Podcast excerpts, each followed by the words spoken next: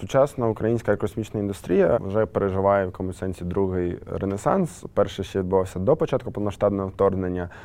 Це саме цивільне і комерційне ракетобудування, і були компанії, які і супутниками займалися. Я не можу сказати, що там Україна лідер з точки зору супутників, але космічна і саме от ракетобудівна індустрія, вона і пов'язані навколо з нею технології. Вони останні там кінець там минулого десятиріччя, да, початок цього, якраз після такого деякого занепаду з початком війни, маю на увазі 14-го року, бо українська індустрія була сфокусована на Росії, майже виключно, звичайно, що цей ринок відпав на той момент, і якийсь час у нашій індустрії зайняло оце от перекваліфікування, вивчення як мінімум англійської, да, і наріст, там, наприклад, малих середніх підприємств індустрії і перекваліфікації на більш міжнародний і особливо там на західний ринок, маю на увазі там Європу, США. Вот. І вже кінець минулого десятиріччя це було, коли почалися вже досить активний розвиток таких малих підприємств в досить різних нішах аерокосмічної індустрії.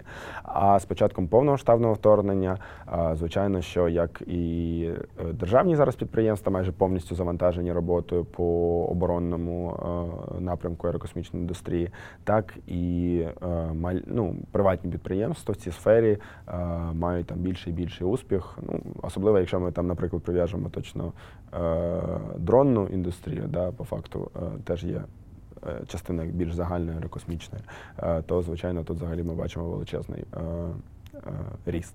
Вот. Тому я б сказав, що ми в такому етапі нового початку. Багато компаній і підприємств, і людей перекваліфікувалися на оборонну, але я певен, що з нашою перемогою, як і оборонний напрямок продовжить розвиватися, так і більш цивільний, комерційний теж повернеться і продовжить свій розвиток. Promin Aerospace до початку повноштабного вторгнення був виключно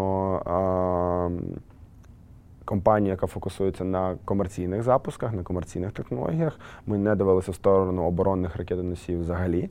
Але з початком вже повноштабного вторгнення ми, як і в форматі там радників, так і десь розробників, дизайнерів, конекторів, максимально де можемо залучені. Тобто ми не відмовлялися від нашого основного цивільного напрямку, але і по факту зараз не маємо як окремого якогось оборонного продукту, який ми там пропонуємо. Але де можливо, враховуючи нашу експертизу, яка лежить саме в оборонних ракетоносіях, твердопаливних ракетах, це основна експертиза нашої інженерної команди до того, як вони стали частиною нашої команди, то там, звичайно, що це ці знання, які у нас є, вони досить важливі, як і зараз і в державі часто, так і в іншим приватним підприємствам. Ми де можемо, максимально залучаємося, допомагаємо, пробуємо нічого не приховувати. Promin Aerospace виник після мого знайомства з моїм співзасновником, професором Віталієм Ємцем. Він вже, мабуть, більше 20 років займався на той момент дослідженням в сфері самоспалюваних двигунів, ті, які є основою нашої технології, нашого продукту. В кінець 19-го року ми познайомились і дуже активно провели наступний рік спілкування. Він більше розказував про технологічну сторону, я розказував про те, як працює взагалі світ стартапів, світ підприємництва, і в якийсь момент ми зрозуміли, що у нас так ідеально сходяться наші експертизи для того, щоб він зайнявся. Я надав фінансові можливості через інвестування, да, доробити цю технологію з рівня такого дослідження до рівня вже валідованої технології, яку можна комерціалізувати. Коли я там, можна сказати, був дитиною, представляв, що таке працювати в космічній індустрії, для мене це було будувати нові типи ракетних двигунів, нові типи космічних апаратів. Робиш щось таке, що ніхто ніколи не робив, і не можна просто десь когось запитати, як це правильно робити, чи там знайти якусь інформацію там онлайн, і т.д. Ти реально в якийсь момент просто стоїте, щось не працює, і ви от думаєте. Або ми те, що ми робимо, саме в такому форматі ніхто ще не робив. І тому ти кожен день стикаєшся з завданнями, які не мають рішення. ти маєш придумати ці рішення. Якщо дуже просто сказати, то задача Віталія – це будувати ракету, а моя задача – це робити так, щоб він міг будувати ракету. Відповідальність і менеджмент цього напрямку, як і всі адміністративні, юридичні, фінансові питання, адміністративні я вже сказав, ну тобто, в принципі, все, що не є як такою побудовою самої технології, експериментами, випробуваннями, дизайном, це все моя зона відповідальності. У нас наразі є близько 6,5 мільйонів доларів передзамовлень тільки в сфері, де ми працюємо, через те, що це досить довго до реальної їх реалізації. Це не контракти, а такі листи про інтерес. Там letters of interest. У нас зараз є різні майбутні клієнти. Це як і університети, у яких є свої дослідні вантажі, так і приватні компанії, які планують запускати свої супутники на орбіту. Тобто саме тип клієнтів досить різний. Як і державні, так і освітні, так і приватні. Ринок України саме з точки зору збуту космічних сервісів, він і до повноштатного вторгнення був дуже-дуже малий.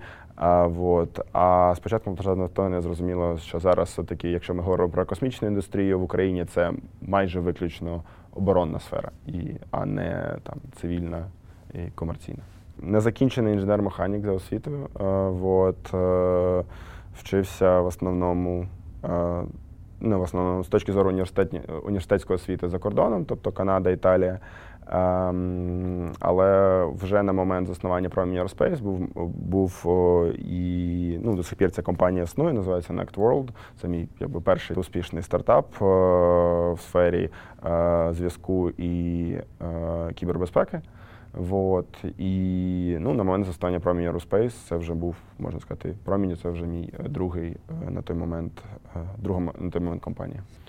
Мета Проміня — створити космічні сервіси для новітніх бізнес-моделей. Історично космічна індустрія була взагалі виключна, як і з точки зору клієнта і надавача послуг. Це була держава, потім надавачами послуг стали великі, багатомільярдні корпорації. Здається, тільки недавно в США, це єдина поки країна, де ринок комерційний, приватний, як отримувача космічних послуг, перевалив 50%, і державний ринок став менший. В усіх інших країнах все ще державний ринок – це основний. Навіть якщо ми говоримо про приватні компанії, в цій індустрії це завжди великі, гігантські, зазвичай багатомільярдні корпорації. А якщо ми говоримо кількісно, то існує тисячі і тисячі маленьких підприємств, які запускають малі і наносупутники, які зазвичай, другорядні це вже добре, іноді вони взагалі навіть не враховуються в бізнес-моделях. Наш фокус – це на основі нашого проприєтарного ракетного двигуна, який спеціально сфокусований на побудові малих ракет. Це побудувати такий тип сервісу, який зможе надавати дійсно персоналізовані сервіси по запуску на орбіту для саме найменших гравців в цій індустрії.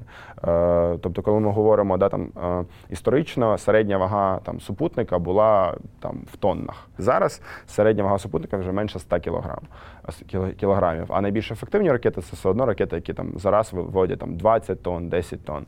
Є провайдери, які дуже дорого можуть це зробити, але когось, хто може це зробити в наближених до ринкових цінах, такого ще немає. Ми якраз на це фокусуємося. Promin Aerospace працює в найскладнішій ніші, найскладнішій ніші, найскладнішій ніші. Якщо ми говоримо про світ стартапів і пошуку інвестицій, ми в діптек та аерокосмічній індустрії. Ми ще в лончі, тобто в запусках, яка вважається найбільш складною піднішою аерокосмічної індустрії. Це зазвичай дуже лімітує тип інвесторів, з якими можемо працювати, тобто є окремий їх пул, і якщо вони нам не дадуть гроші на наступний розвиток, то дуже маловірогідно ці гроші знайти у інших інвесторів, бо це досить складна ніша, в яку не всі готові інвестувати. Дійсно, треба, щоб інвестор з тобою сидів і розбирався, що ти саме робиш. Майже всі конкуренти на цьому ринку, що малі, що великі ракети, вони будуються на основі варіації існуючої технології, які ми використовуємо вже там 50-70 років,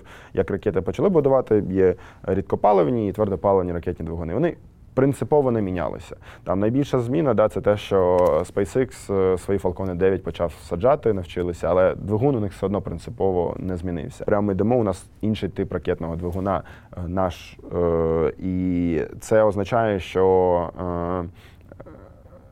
і так в ракеті багато чого, що можна піти не так, навіть якщо ти все робиш стандартно.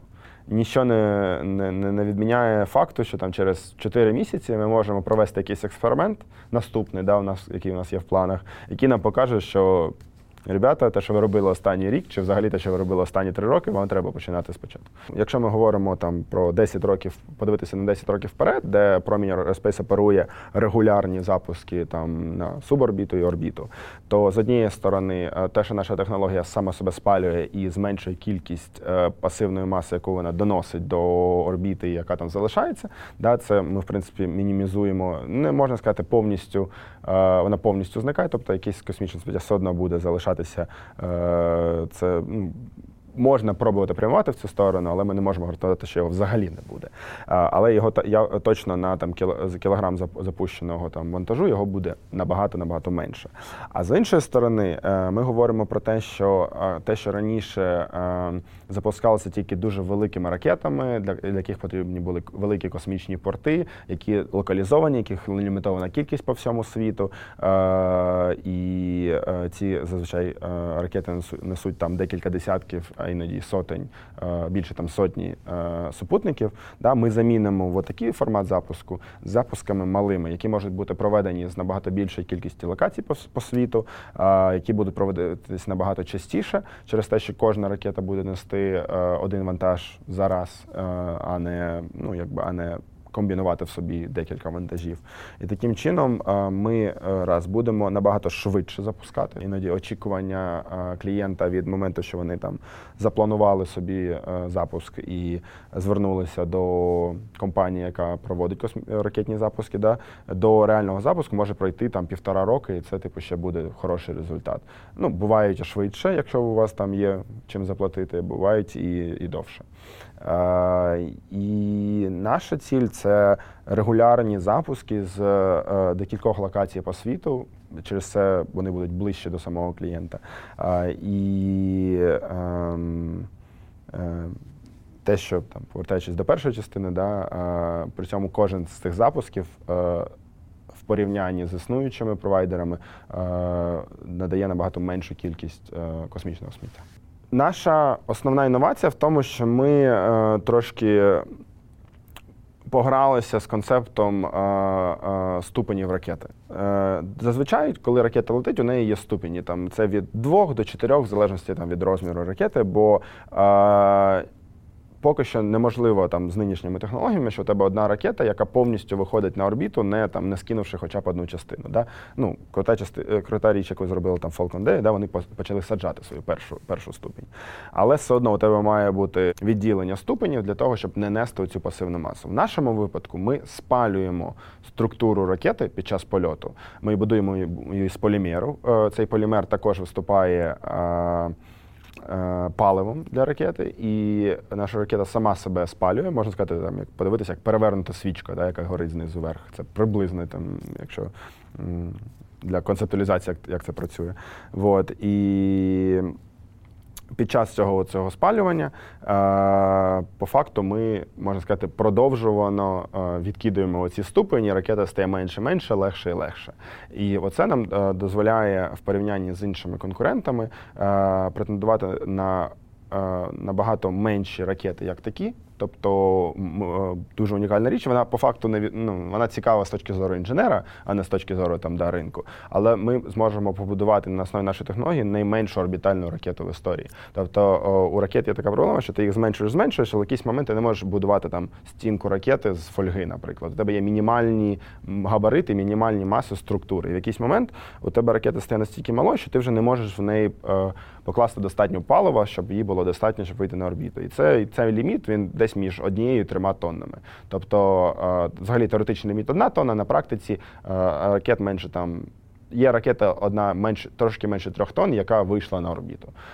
Ми говоримо про ракети вагою декілька сот кілограм, які зможуть виходити на орбіту завдяки цій технології. З точки зору аерокосмічного інженера, який працює в цій індустрії, це досить унікальна взагалі можливість. І це ще конвертується в те, що при правильних розмірах ми можемо надавати оці приватні запуски для малих вантажів по не занадто завищеній ціні. Promin Aerospace залучив $350 тисяч інвестицій від венчурного фонду і ще трошки більше 100 тисяч через не equity інструменти, типу грантові інструменти. Ця сума була потрібна для того, щоб взяти нашу технологію з рівня наукового дослідження на рівень, те, що у нас називається TRL, це Technology Readiness Level 5, це такий інженерний термін готовності твоєї технології від ідеї нульового рівня до вже комерційного продукту. Ми взяли по факту за ці гроші і провели нашу технологію з рівня дослідження в рівень вже валідованої в лабораторії технології. І зараз ми якраз в процесі підняття нового раунду інвестицій, який піде якраз на те, щоб взяти вже з лабораторії цю валідовану технологію в реальний світ і провести тестові випробування. Льотні тести, тобто побудувати маленьку ракету, яка перша з них полетить на декілька сот метрів, і подивитися, отримати інформацію про те, як цей двигун працює вже в льотних умовах. У нас вже є договір про співпрацю з космічним портом, з 2 космічними портами взагалі в Європі. Один наш пріоритетний – це той, що в Шотландії. У нас з ними досить хороші домовленості. І ми піднімаємо $3 мільйони на наступний етап, а місячний бюджет від цього буде вже коливатися. Тут важливо розуміти, у нас все-таки не оперуючий бізнес, де у нас є якісь операційні витрати, які нам потрібні на роботу. У нас частина витрат досить немаленька піде на отримання ліцензії на роботу. Це не місячні витрати, це треба один раз заплатити досить велику суму для того, щоб підготувати заявку на допуск до запусків. В даному етапі, в наступному раунді інвестицій, основний фокус – це R&D і якраз це ліцензування і підготовка до запусків, також оплата послуг самого космічного порта і додаткових сервісів. Дуже важливий фокус для нас – це, що зараз в світі існують компанії, які вже отримали більше $100 мільйонів інвестицій, і у них все ще немає літаючого ракетоносія. І коли ти говориш з інвесторами, дуже часто питають: окей, у вас таких ще 150 компаній, які роблять не одне і те саме, різні варіанти, але ціль у вас спільна, запускати супутники. Чим ви відрізняєтесь? Що ви робите? Чому я маю інвестувати в вас, а не в одну 150 інших компаній? І в більшості випадків тобі дуже важко, це дійсно важко пояснити, не вдаючись в технічні подробності, а більшість інвесторів вони не є технічними спеціалістами. І для нас дуже важливо показати, що ми навіть з тими лімітованими інвестиціями, трошки більше на той момент має бути $3 мільйонів, ми вже маємо льотну модель. Ми вже маємо ракету, яка як мінімум літає на декілька, на той момент, або кілометрів, або навіть десятків кілометрів, що буде нас вже ставити чуть ли не в топ-5 компаній в цій сфері. Наша бізнес-модель – це оплата за запуски. Тобто важлива специфіка, що при нашому типі запусків ця бізнес-модель працює тільки на великих масах, тобто ми говоримо про регулярні запуски, більше ніж навіть раз на тиждень. Ми зараз майже виключно інженерна команда, крім мене і ще 2 людей.